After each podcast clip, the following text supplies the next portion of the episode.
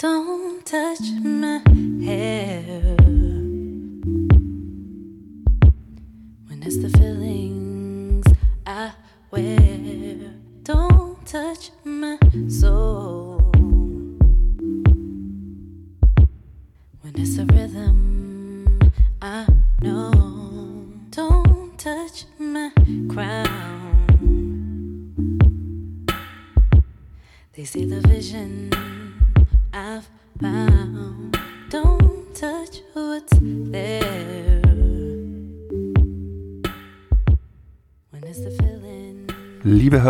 Hörer, don't touch my hair, fass mein Haar nicht an oder berühre mein Haar nicht. Das scheint ein rätselhafter Satz zu sein, den die afroamerikanische Sängerin Solange Knowles hier singt, in dem gleichnamigen Song von 2016. Hier zieht jemand eine Grenze, verbittet sich eine Berührung, aber worum geht es dabei? Schaut man genauer auf den Songtext und auf die Gründe für diese Grenzziehung, dann stößt man auf eine lange Geschichte von Unterdrückung und Stolz. Die Ansichten über das sogenannte krause oder angeblich widerspenstige Haar von afroamerikanischen Menschen ist seit Jahrhunderten ein festes Element von Rassismus. In den USA, aber auch bei uns in Europa. In dieser Folge der Zeitgeister möchte ich die Geschichte von Diskriminierung und Emanzipation quasi aus dem Friseursalon heraus erzählen. Wie hochpolitisch etwas so Selbstverständliches wie eine Frisur sein kann, das ist dann doch ziemlich überraschend. Über das Thema werde ich auch mit einer Politologin und Aktivistin sprechen, die aus ihrer Familiengeschichte heraus einiges über Haar und Politik erzählen kann. Zeitgeister, der Podcast für Musik, Kulturgeschichte und Gegenwart.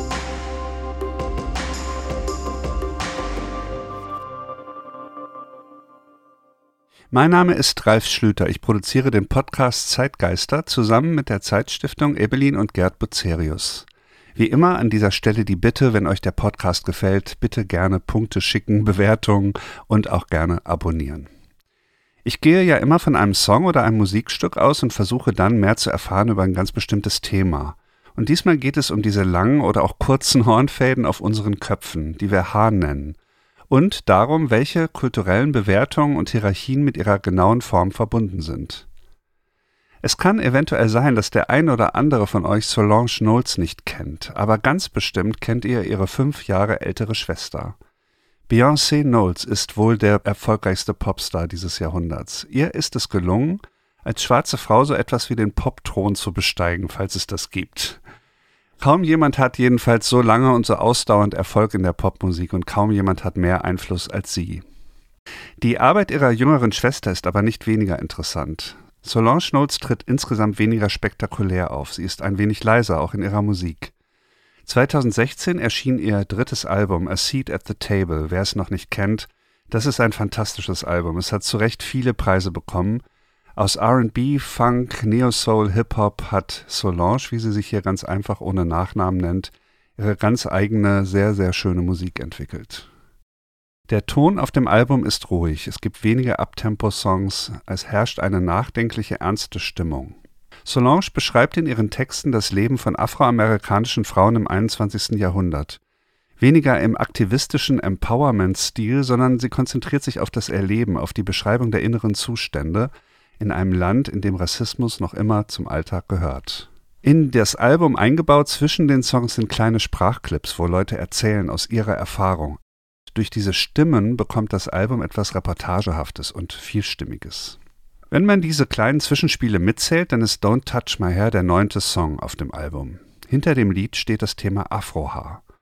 Afrohaar galt in den USA immer als minderwertig, weil es nicht dem Ideal des glatten, weißen Haars entspricht diese abschätzige Behandlung von Afrohaar, die äußert sich oft gar nicht in negativen Aussagen, also dass man das offen abwertet, sondern auch in kleinen Respektlosigkeiten, zum Beispiel der Frage, darf ich mal deine Haare anfassen? Deswegen Don't Touch My Hair. Der Song ist eingebettet in zwei solche Sprachclips, die werde ich jetzt auch mit reinnehmen. Da hört man am Anfang, bevor es losgeht, die Mutter von Solange, das ist Tina Knowles. Und ganz am Ende, als der Song dann so ausläuft, kommt der Rapper Master P und berichtet nochmal seine Sicht der Dinge. Don't Touch My Hair, der Song selbst, hat vier Teile. Man hört das kaum, weil das alles sehr sanft und selbstverständlich ineinander übergeht. Es beginnt eben mit diesen Zeilen Don't touch my hair und dann When it's the feelings I wear. Also die Frisur ist auch ein Ausdruck der inneren äh, Befindlichkeiten, der Gefühle. Dann geht es um das Unverständnis im zweiten Teil. They don't understand what it means to me. Im dritten Teil nochmal eine scharfe Ganzziehung. This is hair is my shit, singt sie. Also lasst mich damit in Ruhe, das ist meine Sache. Und im vierten Teil des Songs steigt dann der Co-Sänger ein. Das ist Sampha, ein britischer RB-Sänger, ebenfalls mit afrikanischen Wurzeln.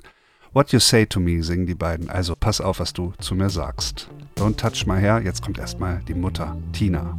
I think part of it is accepting that it's so much beauty in being black. And that's the thing that I guess I get emotional about because I've always known that. I've always been proud to be black. Never wanted to be nothing else. Loved everything about it. Just is such beauty in, in, in black people. And it really saddens me when we're not allowed to express that pride in being black. And that if you do, then it's considered anti white. No, you just pro black. And that's okay. The two don't go together because you celebrate black culture does not mean that you don't like white culture or that you're putting it down. It's just taking pride in it. But what's irritating is when somebody says, you know, they, they're racist. That's reverse racism. Or they have a Black History Month, but we don't have a White History Month. Well, all we've ever been taught is white history. So why are you mad at that? Why does that make you angry? That is to suppress me and to make me not be proud. Don't touch my hair. It's the feelings I wear. Don't touch my soul. When it's a rhythm I know. Don't touch my crown. They see the vision I've found. Don't touch what's there. miss the feelings I wish.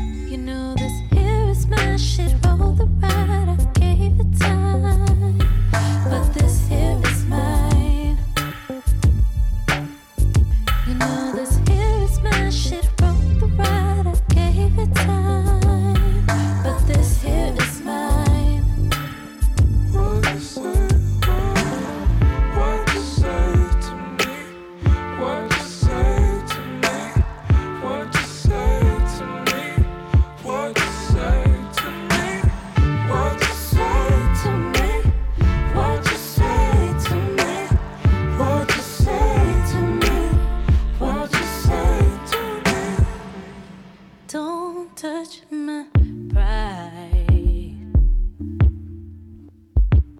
They say the glory is all mine. Don't test my mouth. They say the truth is my sound.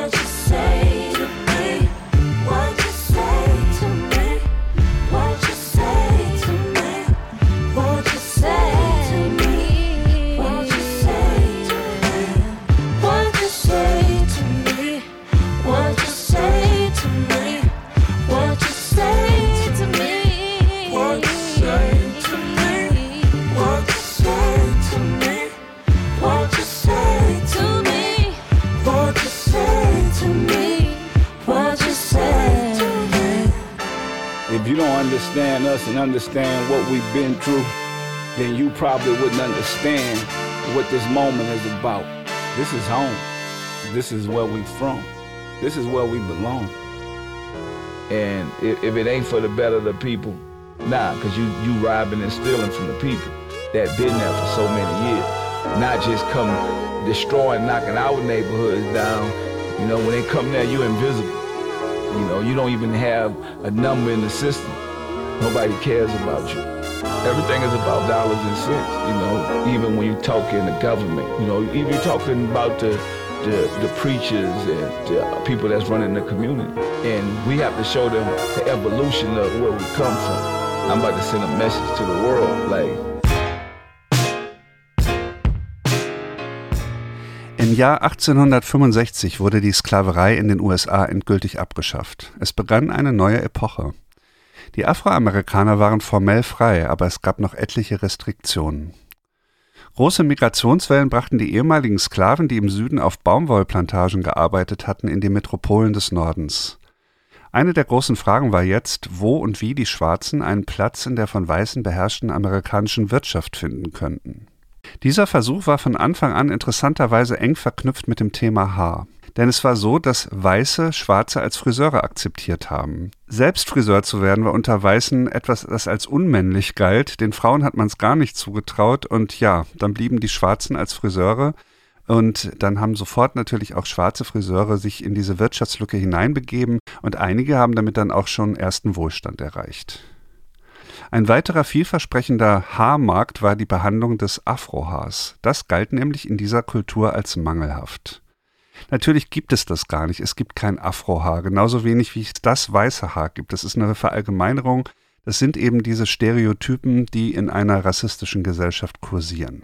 Der Vorwurf an Afrohaar lautete jedenfalls, es wachse nicht lang, nicht gerade und nicht weich genug. Diese Prämisse galt viele Jahrzehnte und eigentlich Jahrhunderte in der amerikanischen Gesellschaft. Die Schwarzen äh, hatten sich daran gewöhnt, dass es so war und haben selber angefangen, ihr Haar als Problem zu sehen. Schon die Sprache ist hier interessant. Afrohaar zu glätten und weicher zu machen, das hieß to relax, also zu entspannen, als ob das Haar vorher irgendwie angespannt gewesen wäre.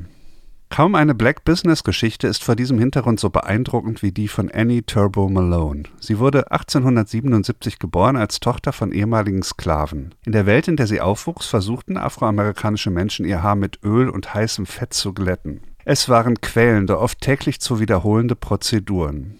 Malone erfand neue Produktlinien, die das Ganze sanfter und besser verträglich machten. Die berühmteste hieß Wonderful Hair Grower, toller Name. Auf dieser Basis baute Malone ein Imperium auf von St. Louis in Missouri aus.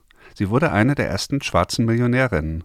Später nannte sie ihr Produktprogramm Poro und entwickelte eine ganze Kultur darum herum. Es gab zum Beispiel auch ein Poro College. Man konnte komplette Ausbildungs- und Karrierewege bei Poro durchlaufen. Ende der 20er Jahre waren 75.000 Menschen hier beschäftigt, meist Frauen. Eine der Mitarbeiterinnen, CJ Walker, wurde später selbst sehr berühmt als Unternehmerin. Und es gibt noch eine tolle popmusikalische Geschichte dazu. In St. Louis war auch der junge Afroamerikaner Chuck Berry zu Hause. Er lernte an Malones Poro College die richtige Haarbehandlung. Diesen Weg hat er dann später aufgegeben. Wie wir wissen, wurde er Musiker und einer der Großen des frühen Rock'n'Roll. Sein größter Hit hieß Johnny Be Good.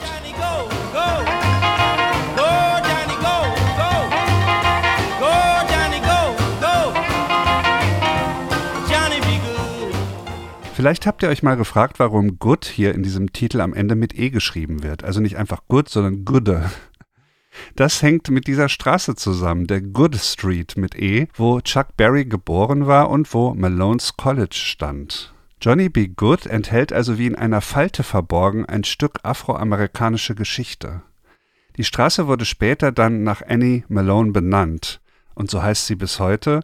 Das heißt, die Good Street ist nur in diesem Song irgendwie aufbewahrt. Die Bürgerrechtlerin Angela Davis machte dann in den späten 60er Jahren den Afro berühmt. Er wurde Mode. Afrohaar musste nicht länger relaxed werden. Endlich wurden die Frisuren akzeptiert, die sich aus dem Haar natürlich ergaben. Doch der Struggle war damit noch lange nicht vorbei. Von der Modeerscheinung zur wirklichen Durchsetzung von Gleichheit ist es noch sehr weit. Erst kürzlich wurde allen Ernstes darüber spekuliert, ob Obama hätte Präsident werden können, wenn Michelle Obama ihr Haar nicht überwiegend glatt getragen hätte.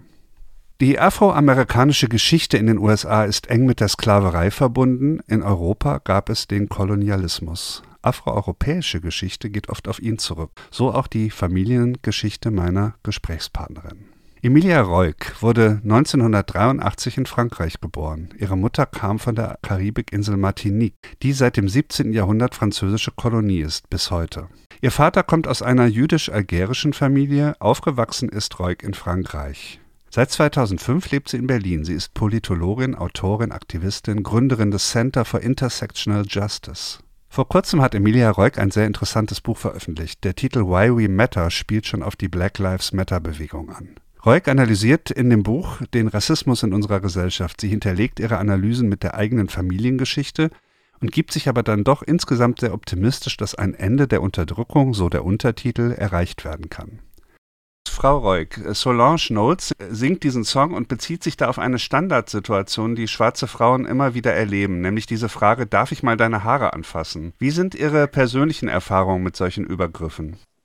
Ich würde sagen, erstmal, dass äh, wenn wir über Don't Touch My Hair sprechen oder generell, es gibt viele Menschen, die sich denken, es ist doch trivial, es ist, keine, es ist kein richtiges Problem. Aber es drückt eben die Hierarchie aus und diesen Anspruch auf den Körper der anderen. Und es hat wenig mit ähm, Neugier zu tun. Also ich habe auch noch nie weiße, glatte, also graue, glatte Haare angefasst oder ich habe auch noch nie eine Glatze angefasst und ich würde nie auf die Idee kommen, zu überreichen und es anzufassen, nur weil ich das noch nie äh, angefasst habe. Und das kommt ähm, äh, eben daher, dass äh, Unterdrückung als System bringt Menschen aus den dominanten Gruppen bei, dass sie Anspruch auf den Körper den anderen haben dass sie sie anfassen können, dass sie äh, darüber verfügen können. Und das ist auch ein bisschen das Gleiche mit äh, Grabschen, ne? also Männer, die äh, Frauen angrabschen. Das ist die gleiche Logik. Das heißt, dein Körper gehört dir nicht, es gehört mir, ich habe einen Anspruch drauf. Und das ist natürlich sehr unbewusst. Also es gibt, ich würde sagen, die Mehrheit der Menschen die solche Gesten oder die ja die die Haare anfassen, merken das nicht unbedingt. Aber das betrifft auch Menschen mit Behinderungen, die auf der Straße, zum Beispiel blinde Menschen, die sofort angefasst werden. Also aus einer, ne, natürlich die Absicht mag äh, eine gute Absicht sein, so lass mich diese Person helfen. Aber wenn zum Beispiel ein, ja, ein, ein, ein, weißer Mann ohne Behinderung auf der Straße fallen würde, dann Leute würden nicht sofort überreichen, sondern sie würden sagen, brauchen Sie Hilfe? Kann ich Ihnen helfen irgendwie? Und Menschen in Rollstuhl werden auch ständig so gerollt oder angefasst, ohne dass sie vorher gefragt werden. Und das ist ein Zeichen, das ist für mich sehr symptomatisch eben von dieser Hierarchie. Sie kommen ja, das beschreiben Sie in Ihrem Buch sehr ausführlich und sehr eindrucksvoll, Sie kommen aus einer Familie, einer transracial Familie. Und Sie sagen dann auch, es ist gar nicht mal so, dass in solcher Familien Rassismus keine Rolle spielt, sondern das spielt da auch eine Rolle. Können Sie beschreiben, äh, wie das Thema Haar in Ihrer Familie behandelt wurde? Hat das äh, eine Rolle gespielt in, intern in der Familie? Ja, absolut. Also Haare war ein sehr zentraler Aspekt von Rassismus in meiner Familie. Und vor allem, weil auf der Insel, wo ich herkomme, Martinique, also in der ganzen Karibik ist es so, nicht nur in Martinique, ähm, spielen Haare eine sehr wichtige Rolle, weil in der Zeit der Sklaverei wurden ähm, Sklavinnen anhand ihrer Haare hierarchisiert. Ne? Also nicht nur die Hautfarbe, nicht nur den Hautton, sondern auch die Haare. Das heißt, je glätter die Haare, je lockiger, ähm, also lockig glatt sozusagen, desto näher die Proximität zu Weißsein war. Und deswegen ist es dann in diesem Fall, glaube ich, sehr wichtig zu betonen, dass es automatisch, wie wir aussehen, wie unsere Haare aussehen, bestimmen, wie viele Privilegien wir erfahren werden oder wie hoch wir angesehen werden in der Gesellschaft. Also das ist äh, 100% internalisierter Rassismus. Also da sind die Überreste der Sklaverei äh, und der, des Kolonialismus. Also Kolonialismus gibt es noch in Martinique. Also Martinique ist noch eine Kolonie. Und, deswegen wurden wir, ich und meine Schwestern, auch differenziert anhand unserer Haare. Also meine Schwester, wir sind ein Jahr auseinander und wurden ein bisschen wie Zwillinge erzogen. Und das war klar, also meine Schwester ist, hat einen viel helleren Hautton als ich, aber krausige Haare. So, sie hat dann sehr schön Afro, seitdem sie ganz klein ist. Und Ich bin dunkler von der Hautfarbe, aber habe sozusagen so Locken, aber meine Haare könnten die Haare von einer weißen Person auch sein. Und meine Großmutter hat mir immer gesagt, deine Haare sind dein Reichtum. Deine Haare sind alles. Und jedes Mal, dass ich meine Haare schneide, weil ich äh, ändere meinen mein Haarschnitt sehr regelmäßig und manchmal komme ich mit sehr, sehr kurzen Haaren, das ist für sie jedes Mal äh, eine Zumutung, weil sie denkt so, oh Gott, nein, du hast deinen Reichtum, was deinen Wert gibt, geschnitten. Und die Haare, also das ist nicht nur meine Großmutter, sondern die gesamte Kultur äh, in Martinique, die die Haare als äh, Währung sieht. Und das war auch tatsächlich so in der Sklaverei, weil eine Frau, die lange, lockige Haare hatte, anstatt äh, krausige Haare, war auch teurer als Sklavin es, es ist mit einem sehr gewalttätigen System verbunden, der bis heute noch wirkt. Und äh, viele Menschen sind sich dessen nicht bewusst, weil sie nähern auch ein bisschen diese Tradition mit den Haaren und äh, würdigen auch Mädchen äh, anhand ihrer Haare. Und äh, genau, das ist, das ist so, wie es sich abgespielt hat in meiner Familie. Und ich war mir sehr klar bewusst von dieser höheren Stellung, die ich gegenüber meiner Schwester Anaïs hatte und habe ihr auch äh, als Beleidigung gesagt, ähm, und darüber spreche ich auch im Buch, ich meinte krausige Haare und ich wusste, oder krause Haare und ich wusste, wenn ich das sage, dann wird sie wirklich verletzt und, und das war eine sehr mächtige, mächtige Waffe und ich merkte dann aber ziemlich schnell, dass es auch etwas war, was ich gegen mich selbst verwendet hatte.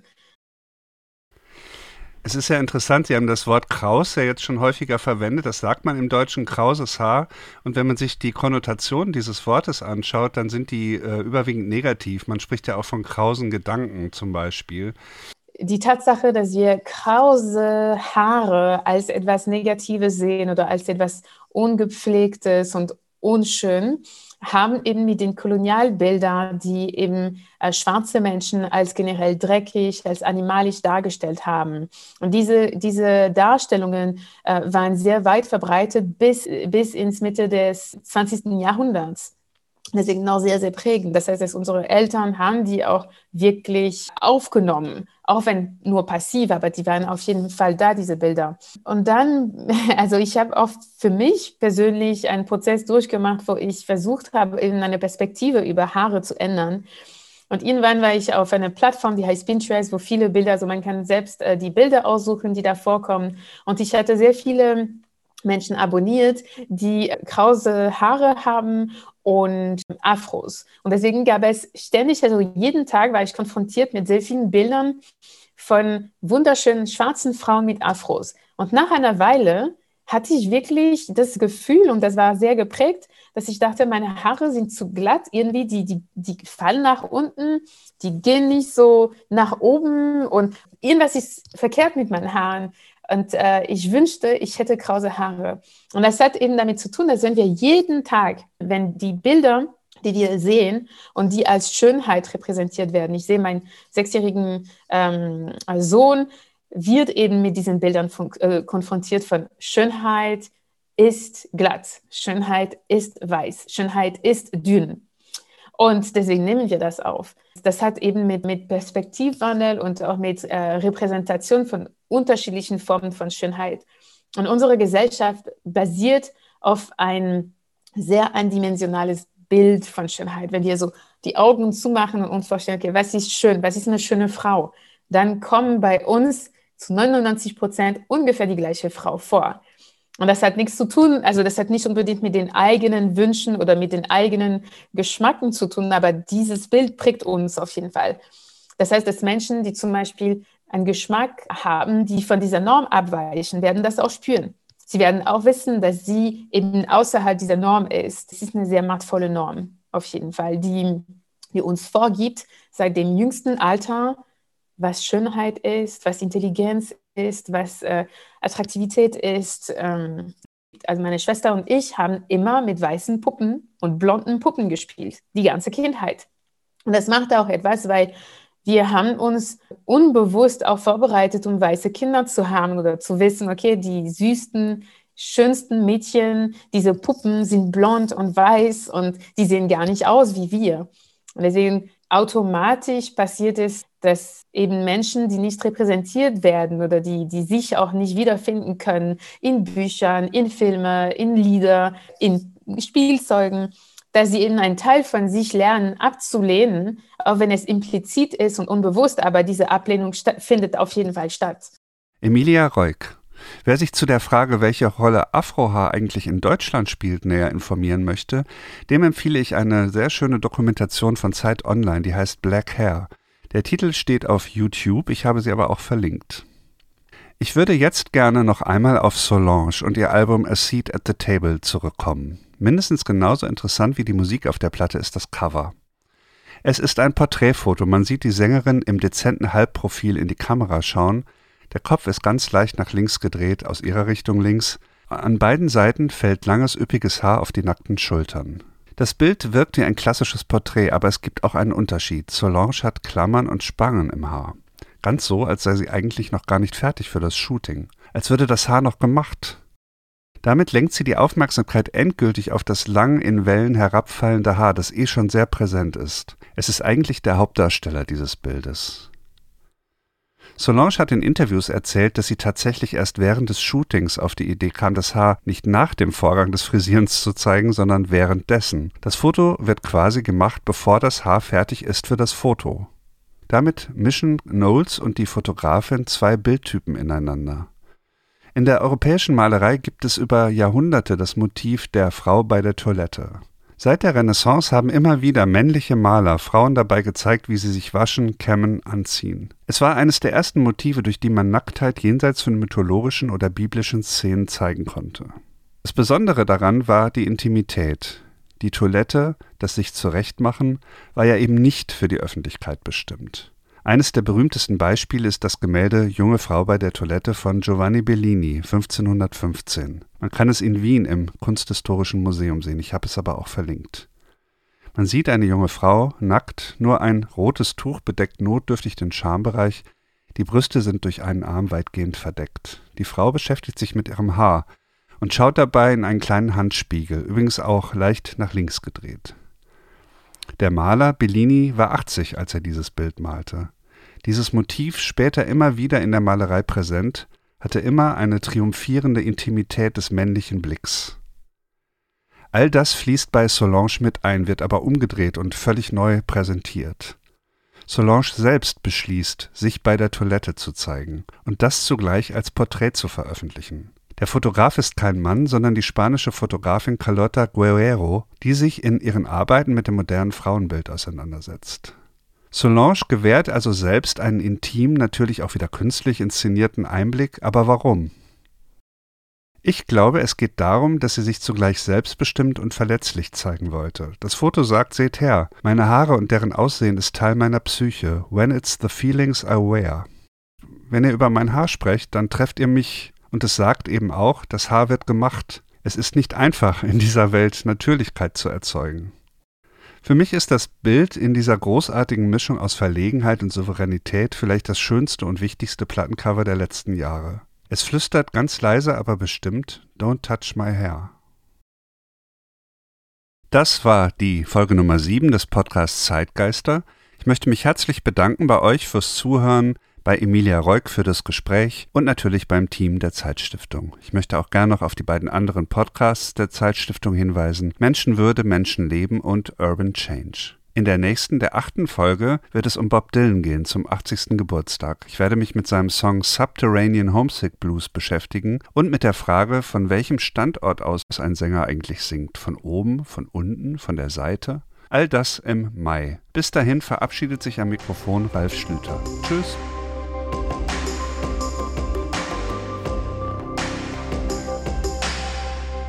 Zeitgeister, der Podcast für Musik, Kulturgeschichte und Gegenwart.